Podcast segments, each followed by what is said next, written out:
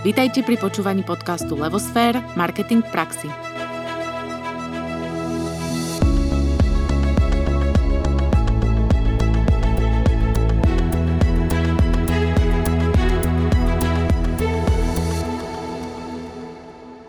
Dobrý deň. Vítame vás pri počúvaní pravidelného štvrtkového podcastu Levosfér – Marketing v praxi. Moje meno je Anka Sabolová a spolu s Naďou Kacera privítame dnešného hostia, ktorý nám prišiel priblížiť svet reklamy pohľadom na reklamnú produkciu. Je ním Ivan Hulík, majiteľ Hitchhiker Films. Ivan, vítajte v našom podcaste. Dobrý deň, ďakujem za pozvanie. Dobrý deň. Uh, Ivan po štúdiu na Filozofickej fakulte pracoval na kľúčových pozíciách vo viacerých reklamných agentúrach v Prahe, Bratislave, ale aj v Rakúsku. Predtým, ako v roku 2012 úspešne začal viesť vlastnú spoločnosť Hitchhiker Films, pracoval dva roky ako account director a následne 5 rokov ako managing director v Sachi Sachi. Dnes je Hitchhiker Films jedna z najväčších spoločností zameraných na reklamnú produkciu na slovenskom trhu, v ktorej dielni sa produkujú reklamné formáty pre značky ako Telekom, ČSOB, Kaufland, Zlatý bažan, Popradská káva a veľa ďalších. A veľa ďalších. Je to tak. Začneme tým, eh, keď teda už tu niekto ako vy sedí pred nami. Aký je váš pohľad na reklamu na Slovensku ako majiteľa produkčnej spoločnosti a reklamnej spoločnosti? Ten pohľad, eh, mojou výhodou, chvála Bohu, je to, že ja sa na ten eh, náš trh reklamných agentúr viem pozrieť jednak z pohľadu dodávateľa produkčných služieb, uh-huh. ale vďaka tomu, čo ste naznačili v tom biu, mám zo pár rokov skúsenosti aj ako priamy činovník, alebo teda zamestnanec rôznych reklamných agentúr. A, mal som možnosť za ten čas vidieť aj byť, byť svetkom istého vývoja tej reklamy. Musím povedať, že už to bude 30 rokov, čo v tejto relatívne novej disciplíne a v, a v trhovej ekonomike fungujeme. A za ten čas sa udialo samozrejme strašne veľa zmien od uh, takých tých trošku divokých začiatkov v 90. rokoch, mm-hmm.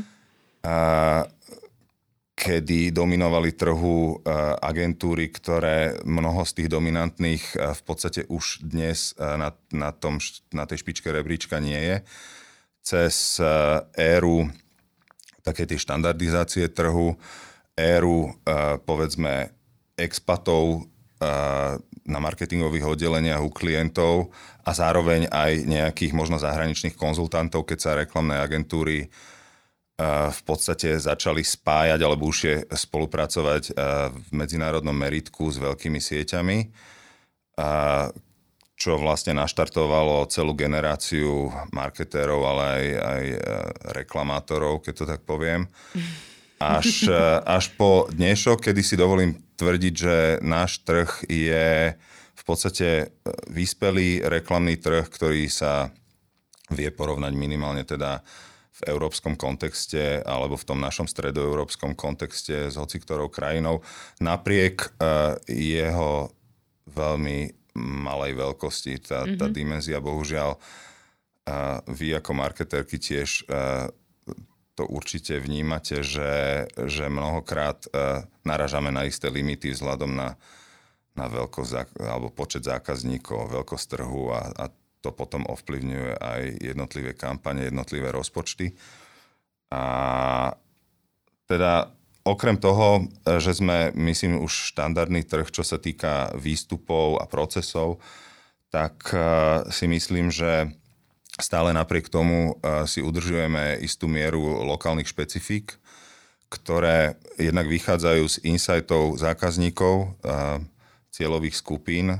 To znamená, eh, veľmi dobre tu fungujú koncepty, ktoré možno nie sú jednotné medzinárodné korporátne komunikačné koncepty, ale, ale cieľia na niečo, čo je našim ľuďom vlastné a čo považuje za svoje, či už sú to neviem, asi najdlhšie uh, fungujúci reklamný koncept uh, Coop jednoty mm-hmm. s, naozaj teda s takým tým uh, ľudovým svetom salašníkov a, alebo či sú to proste reklamy mnohé spievané koncepty, ktoré sa dokážu veľmi dobre presadiť na našom trhu, a, alebo, alebo prípadne a, veci, ktoré, ja neviem, napríklad Zlatý bažant v, dlho, dlho fungoval reflektovaním na nejakú našu minulé. históriu, alebo, alebo naopak našu súčasnosť. Čiže, no a potom je tu samozrejme, samozrejme postupné striedanie generácií ľudí, ktorých, ktorí pracujú v tom biznise. A, a toto reflektuje samozrejme aj na nejaký, na nejaký vývoj toho komunikačného biznisu a vôbec ako ľudského správania v súvislosti s rozvojom online, so zmenou spotrebiteľského správania alebo, alebo konzumácie médií. Takže, takže tu máme za posledné roky jednu veľkú vlnu nástupu uh, nových komunikačných kanálov, nových formátov a, a to sa dotýka, aby som sa vrátil teda k podstate tej otázky z pohľadu uh, človeka z produkčnej mm-hmm. sféry sa ten trh vyvíja aj v tom zmysle, že sa učíme stále nejak neustrnúť a, a, a prispôsobovať sa t- tomu dopytu trhu aj, aj zmenou postupov našej práce. Mm-hmm. K tým zmenám sa asi ešte dostaneme, hlavne k tomu online, ale mňa by zaujímalo tak úvodom, aké percento vlastne reklamnej produkcie, ktorá sa tvorí na Slovensku, ide cez vás. Podľa mňa vy ste taký, že najväčšie, nepovedzte mi, že 90%, jediný. alebo že ste jediný. tak, eh, že koľko teda ide cez vás? Aspoň odhadom. Rád uvedem na pravú mieru, lebo som sa na tento typ záľudnej otázky musel pripraviť. My si nejako samozrejme nemeriame trhové podiely s našimi konkurentmi. Samozrejme, že, eh, že tým, že naša branža je dosť špecializovaná, mm-hmm. tak eh, priestor pre, eh, pre spoločnosti nášho typu a našej veľkosti je daný veľkosťou toho trhu. Mm-hmm. Takže takých relevantných hráčov ktorí sa špecializujú na výrobu vyslovene reklamného videokontentu, je, eh, povedal by som, že 5 až 10 a, a za, za takú najrelevantnejšiu alebo naj, najpriamejšiu konkurenciu považujem zhruba tri ďalšie produkcie. Takže ja som si, aby som to dokázal odhadnúť, jediný spôsob, eh, je ťažké asi spočítať práce, ktoré urobia ročne, Takže pozrel som sa na, na ich tržby za posledné roky a ak to tak odhadnem, tak z toho koláča uh, si myslím, že robíme tak do 20-25%.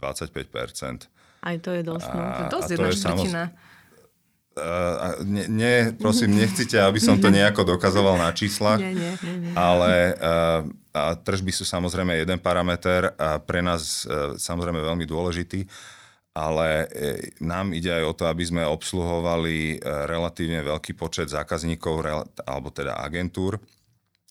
A zároveň, aby sme dosiahli na projekty, ktoré sú zaujímavé nielen z finančnej stránky, obchodnej, ale, ale aj z tej obsahovej, kreatívnej. E, my, my sme celkom ambiciózny spolok ľudí, ktorí radi vidia ten výsledok nielen, vo, nielen pri uh, fakturačnom procese, ale, aj ale, aj, ale aj akú to má spätnú väzbu v, u, u ľudí, či sa im to páči. A zároveň aj v tej odbornej verejnosti medzi, medzi konkurentmi alebo agentúrami, nakoľko tie parametre tej našej exekúcie ako vysoko tú kvalitu dokážeme potiahnuť, aké náročné projekty dokážeme zvládnuť. A to by ma aj zaujímalo, že keby ste nám tak mohli približiť, lebo táto sféra produkcie je, alebo produkčných agentúr je známa pre tých, čo sa okolo teda tej reklamy točia. Ale skúste nám približiť vlastne, ako funguje tento trh produkcie. Či sa robia len veľké, robia sa aj malé, alebo či sa k vám dá dostať e, len tak, alebo je to naozaj len pre tých, čo majú veľké budžety, alebo ako to vlastne funguje na Slovensku? My rozhodne, alebo už veľmi dávno nie sme uh, úplne v pozícii, aby sme si vymedzili uh, nejaký typ zákazky alebo typ klienta, Čiže ktorý... nemáme sa bať k vám pri zaklopať, hej? Rozhodne nie. My sme... Prepačte, napijem sa. Mm-hmm, jasné. Napijem sa, ja. My sme už hodne dávno, teda vy ste spomínali, že ja som v Hitchhikery od roku 2012 mm-hmm. a tam sa datujú aj nejaké také, keď, keď sme my cítili, že ten trh sa posúva k, k nejakým novým segmentom, tak už od toho roku 2012 sme začali sa v podstate pripravovať aj na typy projektov, ktoré nie sú tak, ako vy hovoríte, veľkorozpočtové alebo mm-hmm. len pre najväčších klientov, ale otvorením uh, toho videokontentu do online komunikácie v, vznikla, vznikol priestor na trhu, ktorý je pre uh, možno aj pre klientov, ktorí nekomunikujú v, v tých klasických nadlinkových médiách, ale, ale v online. A, a tak sme založili uh, takú platformu alebo divíziu v rámci našej firmy, ktorá sa volá Second Unit, mm-hmm. ktorá je nastavená na to, a, že je to veľmi flexibilný a tzv. že ľahký tím, ktorý je schopný robiť na projektoch uh, s menším počtom ľudí uh, a, a dodávať vlastne oveľa cenovo priateľnejšie riešenia. Mm-hmm. Takže bohužiaľ teda stále platí, že istý pomer hodnoty investovaných mediálnych prostriedkov v rámci kampane klienti odvodzujú možno produkčný budget, ktorý k tomu sú schopní prisúdiť. Alokovať.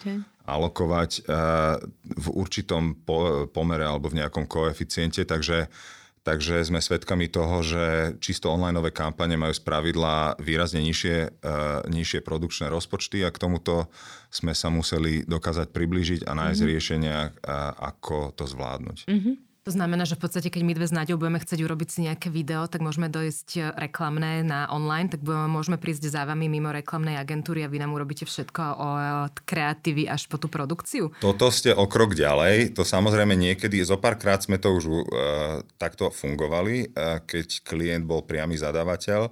Mm-hmm.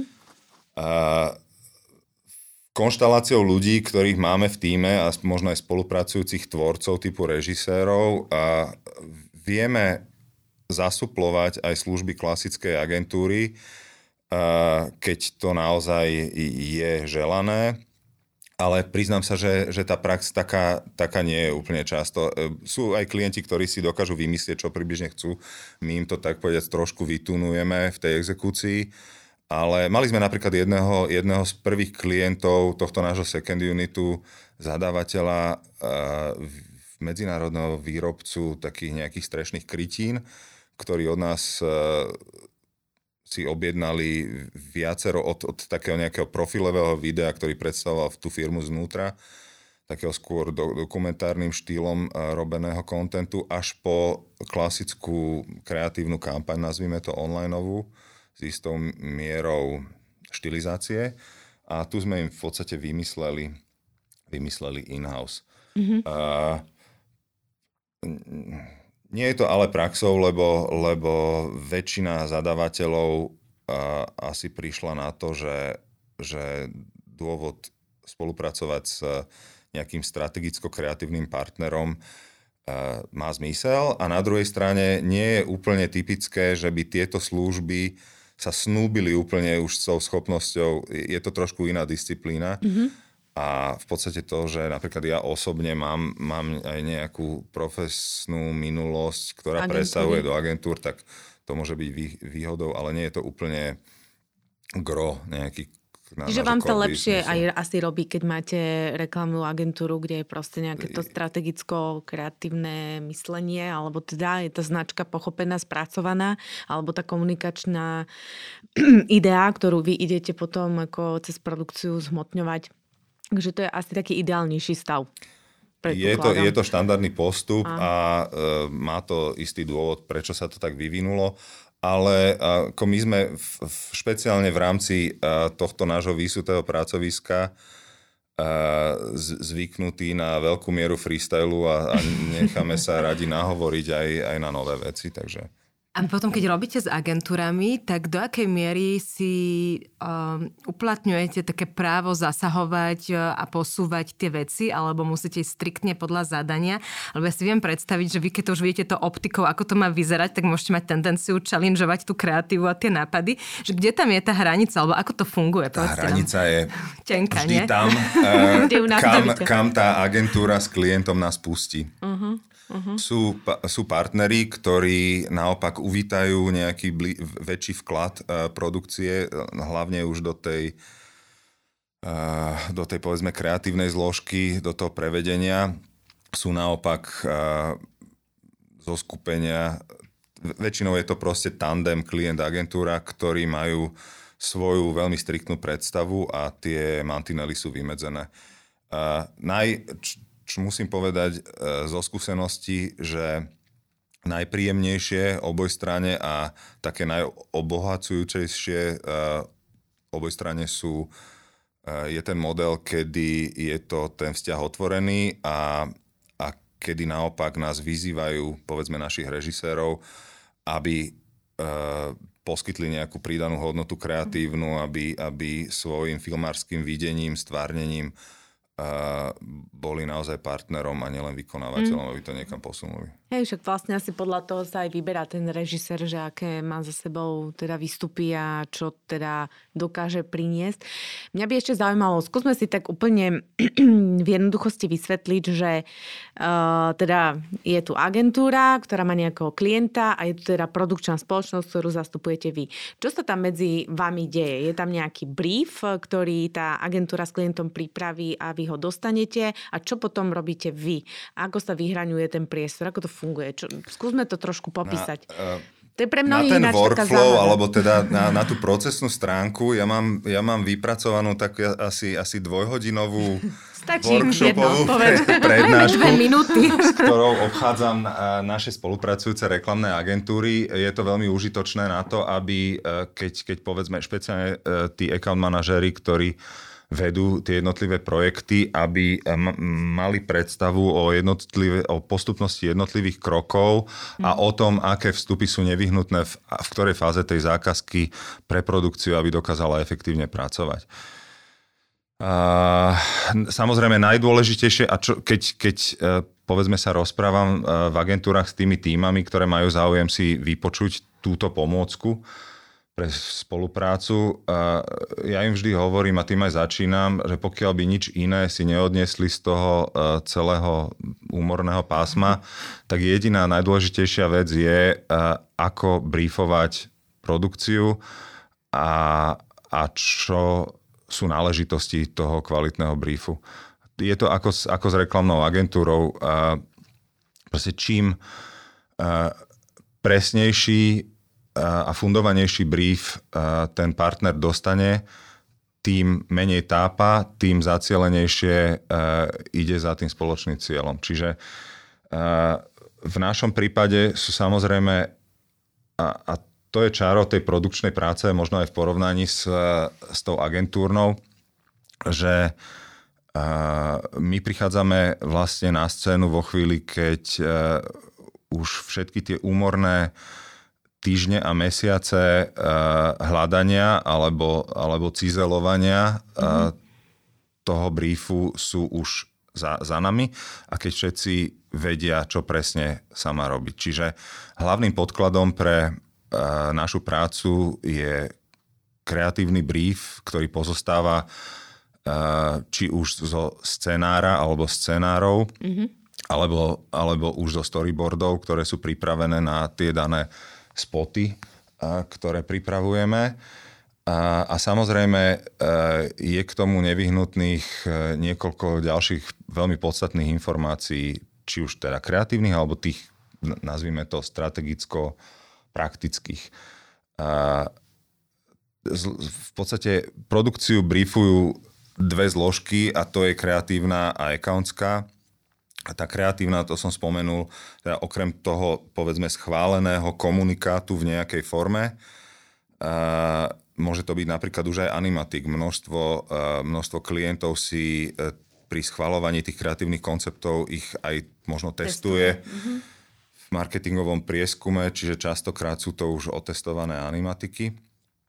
No a okrem, okrem toho tá kreatívna zložka môže ešte bližšie špecifikovať nejakú tú kreatívnu ambíciu. To znamená, e, nie len úplný ten obsah, ale aj, e, aj povedzme žánrové zameranie toho, e, toho spotu. To znamená, akú to má mať tonalitu. Či to má byť žartovné alebo groteskné, alebo to má byť dojímavé, či to má byť proste nejaký, nazvime to, imidžová mozaika zo života, alebo to má byť naopak niečo veľmi autentické, bežné, uveriteľné, alebo nejaké nadsadená dráma, skoro až filmovým rozprávaním urobená. Toto všetko tí kreatívci majú väčšinou v hlave vyšpecifikované, alebo si naopak nechajú poradiť. A, a e, častokrát sa pracuje možno aj s referenciami, čo sa týka toho múdu, toho, toho nasmerovania, a, akému žánru alebo akému typu komunikácie už existujúcej sa to má a, najviac blížiť. No a tá druhá praktická stránka tá pozostáva z množstva takých tých e, procesne ohraničujúcich e, vymedzeného priestoru mantinelov, to znamená samozrejme informácie o timingu mm. tej plánovanej kampane. Ak, ak jediný kľúčový dátum potrebujeme vedieť a z toho sa už dokážeme odvodiť priebeh tých všetkých ostatných fáz príprav, je dátum spustenia kampane, ten on-air date alebo teda dátum odovzdania podkladov do médií. A ďalej je nevyhnutné vedieť parametre použitia tej kampane. To znamená vyšpecifikovanie toho naplánovaného media mixu, v akých kanáloch to bude použité, časové trvanie tej kampane a povedzme teritoriálne využitie. A to je dôležité prečo? To je Lebo dôležité. To mnohí si toto neuvedomujú. Tento moment je často moment prekvapenia je, u klientov. No, tak ako dôležitý pre klienta je rozpočet, ktorý na to má alokovaný, tak e, toto je jedna zo základných premených, ktoré ho ovplyvňujú. Totižto e, honoráre niekoľkých takých kľúčových e, spolutvorcov alebo účinkujúcich sa odvíjajú od toho, či tá kampaň bude povedzme iba na skrínoch uh, v, v sieti predajní, mm-hmm. alebo či to bude celonárodná kampaň, či bude trvať uh, dva týždne, alebo tri mesiace, alebo, alebo dva roky. Od toho závisí výška honorárov, tzv. buyoutov, účinkujúcich, ale aj v prípade, ak k tomu vznikne nejaký vizuál, tak ešte fotografii majú vo svojich honorároch zohľadnenú túto zložku a autory hudby, či už, eh, či už kupovanej, ku ktorej sa klírujú, eh, odkupujú eh, práva k použitiu nejakej známej skladby zahraničnej alebo domácej, alebo, a čo je samozrejme oveľa častejší prípad, či sa, či sa tvorí originálna hudba, ktorá je skomponovaná mm-hmm. na mhm. tento účel. A to dokáže, to dokáže naozaj ovplyvniť ten rozpočet v rádoch tisícov, ak nie 10 tisícov eur. No, čiže, čiže uh, a čo je bohužiaľ častokrát je v záujme klienta, aby tieto informácie agentúre poskytol a tá ich postupila ďalej tomu, tomu produkčnému dodávateľovi, pretože uh, môže spôsobiť v procese obrovské ťažkosti, ak ten brief je nepresný alebo alebo sa doplňa v čase. Mm-hmm. Ak sa tie premenné menia, uh, tak to môže ohroziť v podstate celú realizovateľnosť, ak zrazu, ja neviem, ak, ak si uh, niekto vymyslí, že, že ten spot stojí na tom, že musí byť použitá hudba od Stevieho Wondera, vymyslím mm-hmm. si, alebo od, mm-hmm. tak... od nejakého interpreta, u ktorého je predpoklad, že to môže byť drahé, tak, eh, tak je dobre to vedieť vopred a na to sa pripraviť. A my aj poskytujeme samozrejme aj takú, takú službu, že, že už vo fáze, kedy agentúry, s ktorými máme dlhodobý vzťah, prezentujú svojim klientom nejaké kreatívne koncepty, u ktorých si nie sú istí tými nákladmi, tak, tak s nami konzultujú mm-hmm. nejaký odhad na základe skúseností, čo môže stáť takýto, jednak hodnota tej exekúcie a hodnota tých práv. Hej, no už som... Môžem? Samozrejme. A ste tak celkom nadčrtli tú cenu a cenotvorbu a vlastne veľakrát sa stáva, že povedzme v priemere stojí nejaká reklama plus minus tá produkcia 50 tisíc, hej. Áno. No a teraz veľakrát klienti, tak mimo korporátov, ktorí sú zvyknutí, majú vždy, že preboha, čo je na tom také drahé. Čiže chápem z toho správne, že veľká časť tej sumy sú práve tie honoráre, ktoré sa musia zaplatiť tým ľuďom a všetky tie licencie a poplatky, alebo je tá povedzme 50 na 50, že skúste nám to tak priblížiť, že vlastne z čoho je tá cena vyskladaná a čím sa to tak ako keby nabaluje, že to ide do tých 10 tisícov. Je to uh, taká dosť vyčerpávajúca téma. Náš rozpočet taký štandardný, pokiaľ je tá produkcia dosť košatá, má 15 Excelových strán. Mm-hmm. A uh, aby, aby som vysvetlil, naša produkcia je, je firma, v ktorej máme asi, asi 10 kmeňových našich ľudí, zamestnancov. A, keď, a, a to sú také tie e, stále pozície, ktoré máme vlastne in-house. Vo chvíli, keď ideme produkovať nejakú veľkú... Predstavme si, rozmýšľame maximalisticky, tak predstavme si nejakú veľkú kampaň, ktorá pozostáva zo série spotov a napríklad v nejakú vianočnú kampaň nejakého veľkého klienta. A tam sa zrazu E, zíde pri tej samotnej realizácii desiatky ľudí, mm-hmm. 60 možno aj e, so všetkými členmi štábu a, postprodukciou a účinkujúcimi. A to sú freelanceri, autory na, alebo teda uh, umelci na voľnej nohe alebo rôzni uh, profesisti, špecialisti, ktorých najímame na ten projekt. A každý jeden projekt je istým spôsobom skladačka uh, z toho, čo si tam kto vymyslí a čo je potrebné mm-hmm. použiť. Čiže sú, je, je nejaký taký uh, základný uh, tím tých uh, tvorcov uh, každej reklamy, ktorá sa samozrejme nezaobíde bez režiséra, bez kameramana, bez strihača, bez architekta, alebo teda uh, vedúceho výpravy alebo scenografa. Uh, kost, tým kostýmérov alebo kostýmérka, alebo teda kostýmová výtvarnička, samozrejme herci, castingová agentúra, hudobný skladateľ, rekvizitári, osvetľovači a, už toho a tak ďalej. No proste, uh, to, 60 toto sa, ľudí hovorí, no. To, toto sa dá vypočítať to na, na dosť... tisíc málo. Čiže keby sme si ale tú skladbu toho rozpočtu no. uh, ro, rozložili na drobné, tak, alebo dôležité si, je, je povedať si, že čo ju ovplyvňuje smerom hore. Mm-hmm. Čo je na tej výrobe vlastne drahé. Drahé je to, keď, keď sa rozmýšľa vo veľkom. Keď, uh, keď v spote účinkuje veľa účinkujúcich, keď sa odohráva na mnohých lokáciách, keď sú tam vymyslené nejaké technicky náročné, nazvime to ľudovo, že triky, alebo teda špeciálne efekty, či už sú to postprodukčné triky alebo tzv. tie pred kamerou. E, dokonca kaskadérov máme často v našom týme, keď potrebujeme robiť nejaké efekty s lietaním alebo e, alebo nejaké špeciálne úvezy, alebo, alebo jazdenie nejaké na, na nejakých dopravných prostriedkoch, ktoré vyzerajú spektakulárne.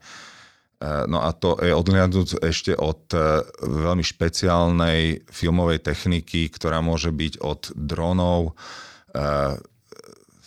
kamerových ramien, žeriavov, cez rôzne roboty, ktoré, keď to nazvem tak ako zrozumiteľne, sú schopné replikovať presný pohyb kamery, mm-hmm. ne, e, neobmedzený počet krát za sebou a tým pádom umožňujú napríklad e, robiť naozaj vizuálne efekty, kde sa doplňajú v postprodukcii e, rôzne pozadia alebo teda kompozície a vyzerá to naozaj veľmi veľmi výpravne.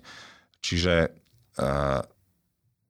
naši všetci spolupracujúci členovia štábu sú, keď už ideme teda do detailov, sú platení od počtu natáčacích dní, nakrúcacích mm-hmm. dní. Ak by ste sa ma spýtali, koľko sa nakrúca taká reklama, tak, tak je to zasa veľmi individuálne. Sú prípady, kedy, a väčšinou v zahraničí, kedy sa povedzme jeden spot 30 alebo 60 sekundový môže nakrúcať 6 dní. Sú prípady, kedy za jeden deň zvládneme natočiť 6 spotov. A naozaj je, je, rôzne, to, je to veľmi rôzne. Uh-huh. A keď ste hovorili, že, že 50 tisíc eur môže stať výroba uh, klasickej reklamy pre veľkého zadávateľa, tak by som povedal, že že to je taká spodná hranica Od. takého, je, takého jednoduchšieho spotu, kde účinkuje naozaj na jednej lokácii málo, e, relatívne málo účinkujúcich. A, a tá horná hranica asi ani nie je stanovená, ale to už sa asi bavíme o iných trhoch, ktoré mm-hmm. sú to schopní zaplatiť. Asi je iné, keď pustíte reklamu, do ktorej môžete nainvestovať takú, ktorú vidí, uh, neviem, stovky miliónov Američanov, alebo je, uh, je uh, vlastne pušťaná po celom svete a, a spot, ktorý sa upotrebí pre 5, 5 miliónov Slovákov, ktorí majú nejakú kúpy schopnosť. Asi aj preto ste, mm, a nielen preto, ale asi aj preto, že doba tak pokročila, ste v podstate zaradili do medzi spoty aj tzv. tie poloanimované alebo animované spoty alebo také tie možno menej nákladné produkcie. Tak e, aký je tam rozdiel oproti práve týmto? Hej? Lebo však tuto máme 60 ľudí, takže už tých 50 tisíc je aj málo na taký ten počet ľudí a, a koľko, koľko dní pracujú na takom spote. Tak aký je rozdiel medzi, uh, medzi tým, keď sa spot animuje? Hej? Alebo keď je poloanimovaný? Uh, tam už Tie náklady klesajú prečo? Vieme asi prečo, ale povedzte Počka, to. možno neklesajú, to nevieme. ja si myslím, že hej, nie? Ale rozhodnutie, áno, rozhodnutie uh, používať uh, nejaké animované prvky alebo, alebo prvky 3D animácie, uh, tá motivácia primárne nie je cenová. Uh-huh. Uh, okay. Sú to koncepty, s ktorými prichádzajú agentúry pre svojich klientov uh, hlavne z toho dôvodu, aby sa v tom komunikačnom klastri v rámci tých svojich segmentov, teda v tých nahustených uh, obrovských gučiach uh, spotov, ktoré si ľudia sú nimi presítení a m, veľmi často si ich zamieňajú, aby tá, tie jednotlivé značky si prisvojili niečo jedinečné, nezameniteľné. Typu Alza Panáčik, hej? Typu Alza Panáčik, alebo typu typu Ralph alebo, uh, alebo typu Líšiacká rodina uh, pre pss alebo mm. typu Sova, ktorá vyzerá realisticky, polárna sova pre ČSOB banku. A, a tak ďalej. Tá je animovaná, lebo sove nerozkážete, že má rozprávať. Celá na neviem si na ňa nemaj sprosté otázky. tak... Vyzeráš za blondinku. Vyzerá, vyzerá tak, uh, že presne na tým som uvažovala, ako ste ju tam dostali tu som. No. no je pravda, že, že jeden z tých spotov, ktorý sme bohužiaľ teda ne, ne, nerobili my, ten, ktorý uvádzal tú, to, tento celý seriál, mm-hmm tak ten sa z časových dôvodov uh, robil s reálnou sovou, ktorá bola ako tak zrejme skrotená, alebo ako sa také divé zviera vôbec skro, skrotiť alebo vycvičiť môže. Respektíve mala pripravenú takú rolu, kde sa vyžadovalo len, aby stála a krútila hlavou a, a ten zobak sa jej už doanimoval.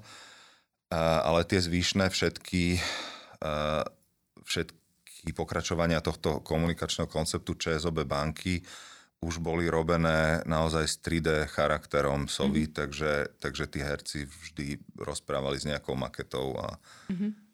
a do prázdna a to potom vzniklo, uh, vzniklo, čo je možno zaujímavé a nie je úplne známe na prvú, je, že že je to veľmi efektívny spôsob, ako nastaviť komunikáciu, lebo tá značka si E, vlastne k sebe prisúdi veľmi výrazný signál značky, mm-hmm. charakter mm-hmm. A, a z dlhodobého hľadiska to dáva zmysel, ale je to veľmi náročné časovo.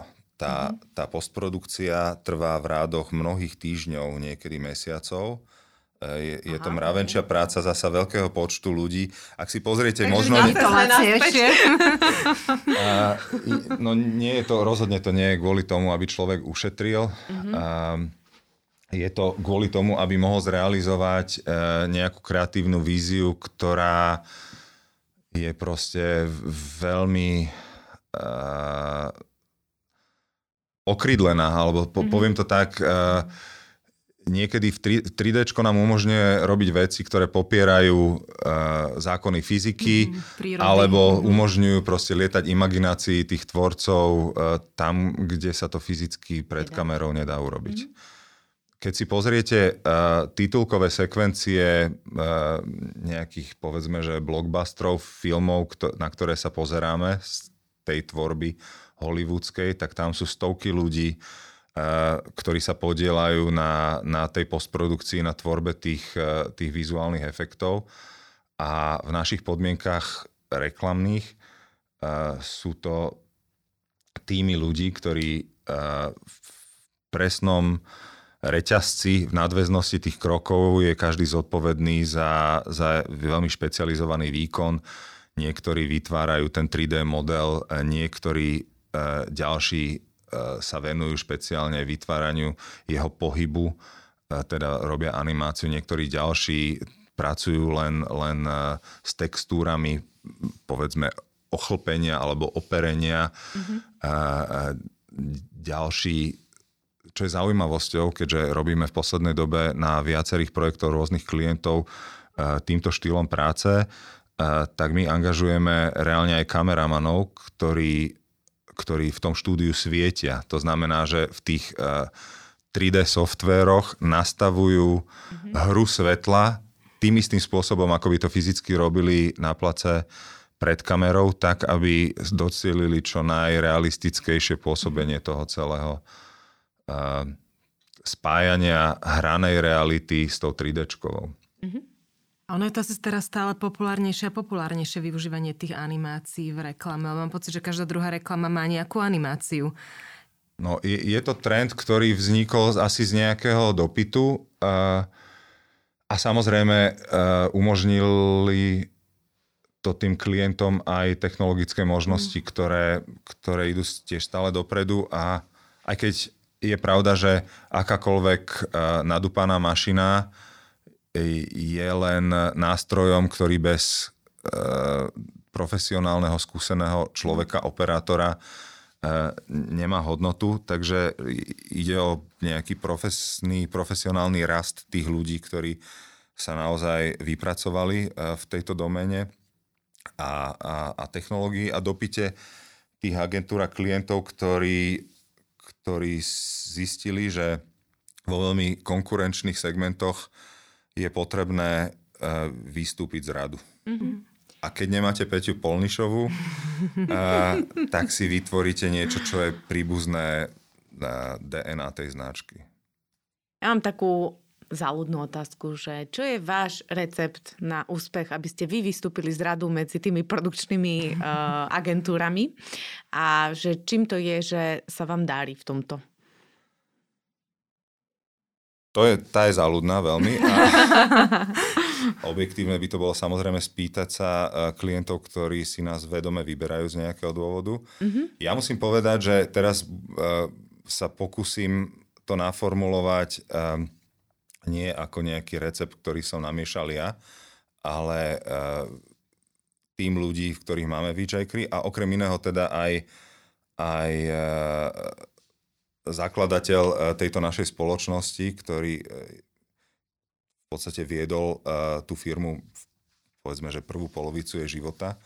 Hitchhiker vznikol niekedy zhruba pred, ak dobre počítam, pred 16 rokmi a ja som, ja som do nej prišiel aj ako partner pred 8.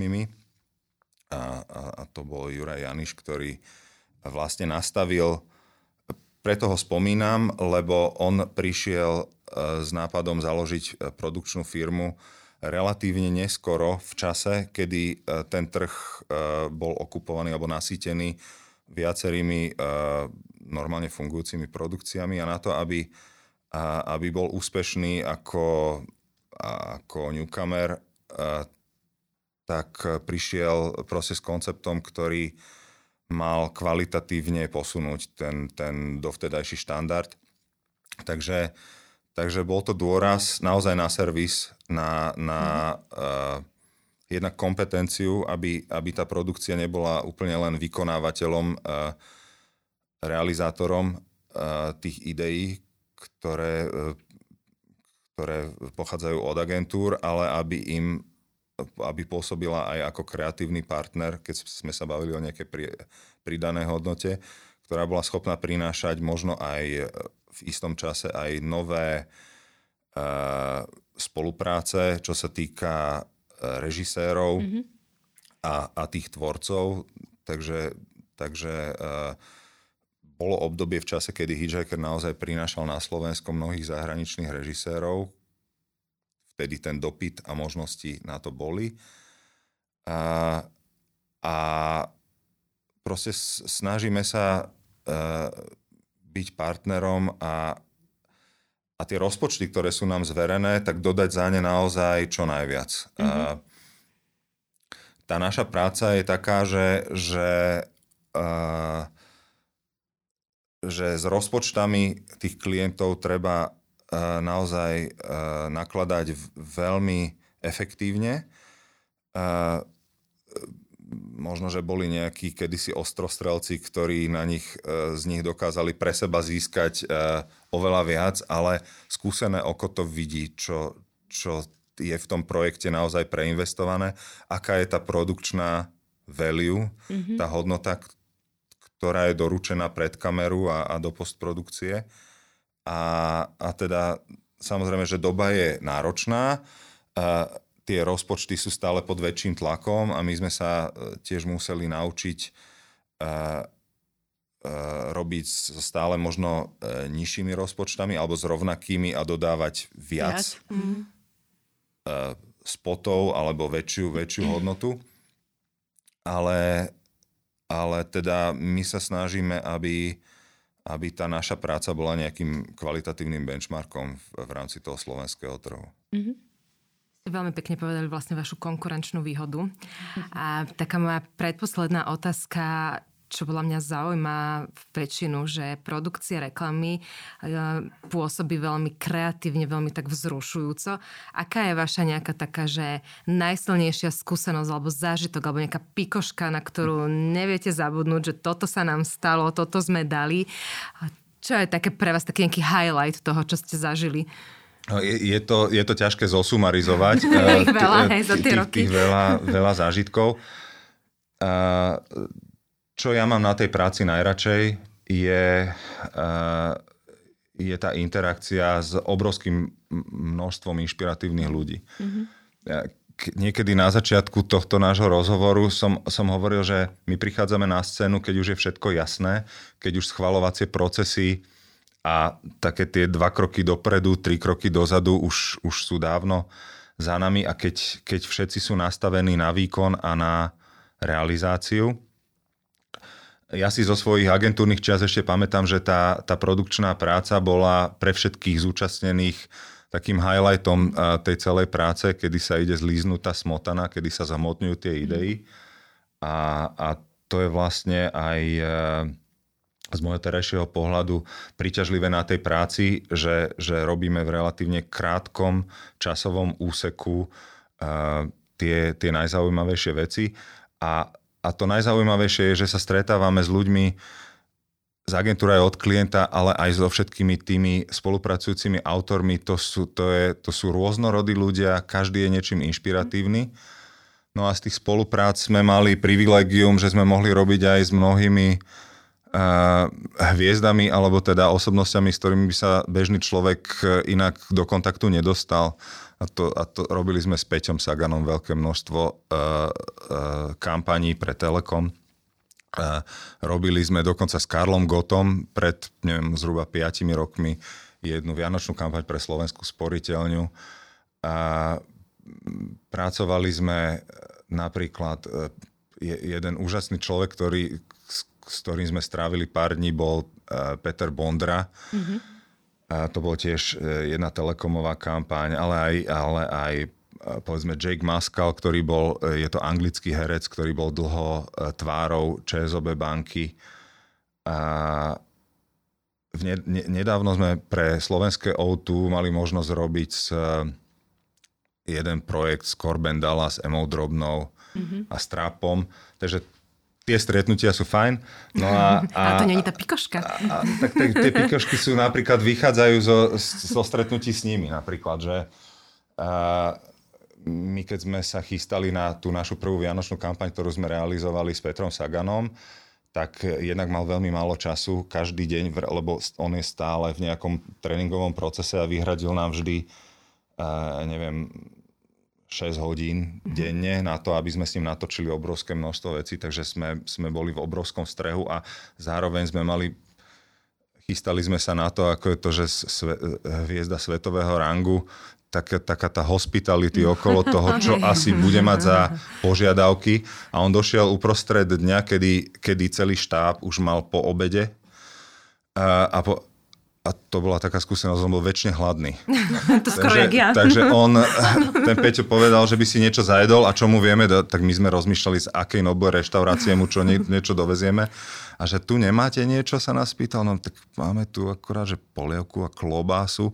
No, Šťastný, hej. Klobasa je najlepšia, okamžite sa na... Takže prvá vec, e, môj zážitok s Petrom Saganom bol, ako, ako viedal uh, proste klobasu s horčicou z papierovej. Horčicu a, a potom vtipné bolo, my sme boli na jednom na, nakrúcaní tu za hranicami pri Heimburgu na takom kopci, kde sme točili také scény, ako, ako beha hore dolu. A on sa nám za každým stratil, lebo po, pod, pod zámienkou toho, že si ide odskočiť, tak, a tým, že bol na bicykli, tak my sme ho čakali hore na kopci, nejaký jeden asistent išiel s ním dolu a už nám bežal čas, uh, stratil sa nám. No a ten nám povedal, že, že ten okamžite skočil zasa na polievku a, a jedol v, každom, v každej voľnej chvíli. Ale ten Peťo bol úžasný aj v tom, že on napriek tomu, že by sa mohol venovať sám sebe a byť zavretý niekde v, v karavane ako pre hviezdu, tak fungoval tam s nami celý čas a, pý, a bol strašne zvedavý. Pýtal sa nás, mm-hmm. prečo sa čo robí ako a mm-hmm. čo má aký význam. Napríklad, čo, čo pre mňa je pikoška, je, že on sa nás pýtal, chalania, prečo vy stále hovoríte, že, že štartujte kameru? že, no lebo aby sa to ako natočilo, že, že, že aby išla. No, že dobre, no ale však taká kamera, veď to môže bežať stále, že na, prečo, ju nevy, prečo ju vôbec vypínate? Tak um, zlatý, no. A, a Karel, Čo dodať? No, moja obľúbená historka teda s Karlom Gotom bola, keď sme boli na ňom uh, za ním v Prahe na prvom stretnutí, kde sme ho boli s agentúrou predstaviť aj s klientom tú kampaň, v ktorej mal účinkovať a, a v podstate podpísať zmluvu. A Zobrali sme si teda na pomoc aj režisera tej kampane Jakuba Koháka, ktorý je veľmi extrovertný, zábavný človek a ktorý sa s ním aj poznal. No a on tomu chcel tak ten Jakub dopomôcť tým, že, že ako, ako ho posmeloval, že to má podpísať. Hovoril mu veľmi familiárne Carlosi. Podepíš to. Když to bude úspěch, tak v Bratislavě uh, uděláme Mejdán. Hele, uděláme ho i když bude neúspěch. A, Karel Gott povedal, že neúspěch, to neznám. a to, No, takže to je, to je, že Karel Gott, s ktorým sme potom absolvovali ešte zo pár takých ve- večerí, na ktorých rozprával hrozne zaujímavé veci, o ktorých ale na, na ktoré nie je priestor, tak Spomienky na tých ľudí sú, sú tými píkoškami, e, ktoré nám robia tú prácu, aj keď je náročná, e, obrovsky stresujúca, e, zodpovednosť voči vš- nie je to voľná stránam. tvorba, ale mm-hmm. robíme na zákazku, tak to je, to je takéto korenie, kvôli ktorému je to skvelé robiť. Na záver máme otázku, ktorú dávame každému hostovi a pýtame sa, že čo by odporúčil našim poslucháčom v súvislosti s marketingom a môže to byť akákoľvek súvislosť. Tak čo by ste odporúčili vy? Ja som teraz uh, o zo pár stupienokov vzdialenejší od tých marketérov, ako mm-hmm. som býval, ale uh, zo, zo znalosti toho ich uh, každodenného chlebika a tých problémov, ktoré riešia, jednoznačne by som odporúčal odvahu, nebať sa mhm. robiť rozhodnutia, ktoré nikdy nemôžu byť úplne na istotu. Keď sme spomenuli testovanie, tak našej práce sa veľmi dotýka to, že, že množstvo, množstvo marketérov ten testing používa aj nad rámec toho, čo im vlastne môžu tie testy doniesť na to, aby eliminovali, eliminovali akékoľvek riziko nejakej kontroverzie alebo neúspechu. A, a častokrát sa z toho robí poistka pre toho schvalovateľa, aby, aby mal naozaj argumenty, že, že išiel úplne na istotu. No a keď idete úplne na istotu, tak, tak špeciálne v tejto tvorivej práci sa potom stráca aj možnosť urobiť niečo výnimočné. Mm. Ostanete genericky taký všeobecný. Presne tak. Mm-hmm. Čiže testy majú asi merať nejaké parametre, je dôležité ich vedieť vyhodnotiť, je dôležité vedieť, čo, čo si z nich máte zobrať a, a nad čo sa môžete, by ste sa mali povzniesť. A, a ja, čo som mal skúsenosť za, za tie roky, uh, tí naj, najúspešnejší marketéri, s, ktorými som mal privilegium robiť, uh, tí neboli otroci čísel až tak úplne, ale vedeli na seba zobrať zodpovednosť a aj riziko zlyhania alebo urobe, urobenia chyby a vždy, a vždy hovorili, že, že e, kto nič nepokazí, tak ani nemá šancu nič e, vynimočné urobiť. Takže, takže ja by som prijal veľa energie a odvahy nebať sa robiť rozhodnutia. Super, Ivan, ďakujeme vám veľmi pekne za rozhovor a želáme vám veľmi veľa dobrých, úspešných reklamných kampaní. Veľmi pekne ďakujem a ďakujem aj za to, že ste na mňa boli ochotné čakať kvôli Bratislavskej zápche. Pozdravujem všetkých vašich poslucháčov a dúfam, že ich budete mať stále viac. Ďakujeme pekne. Ďakujeme aj vám, naši poslucháči, tešíme sa na vás aj na budúce. Veríme, že zase s vami strávime takýto príjemný čas budúci štvrtok, kedy vás bude opäť čakať nový diel nášho pravidelného podcastu Levosphere Marketing praxi. Dajte o nás vedieť aj svojim kolegom, kamarátom či rodine a tešíme sa na vás na budúce.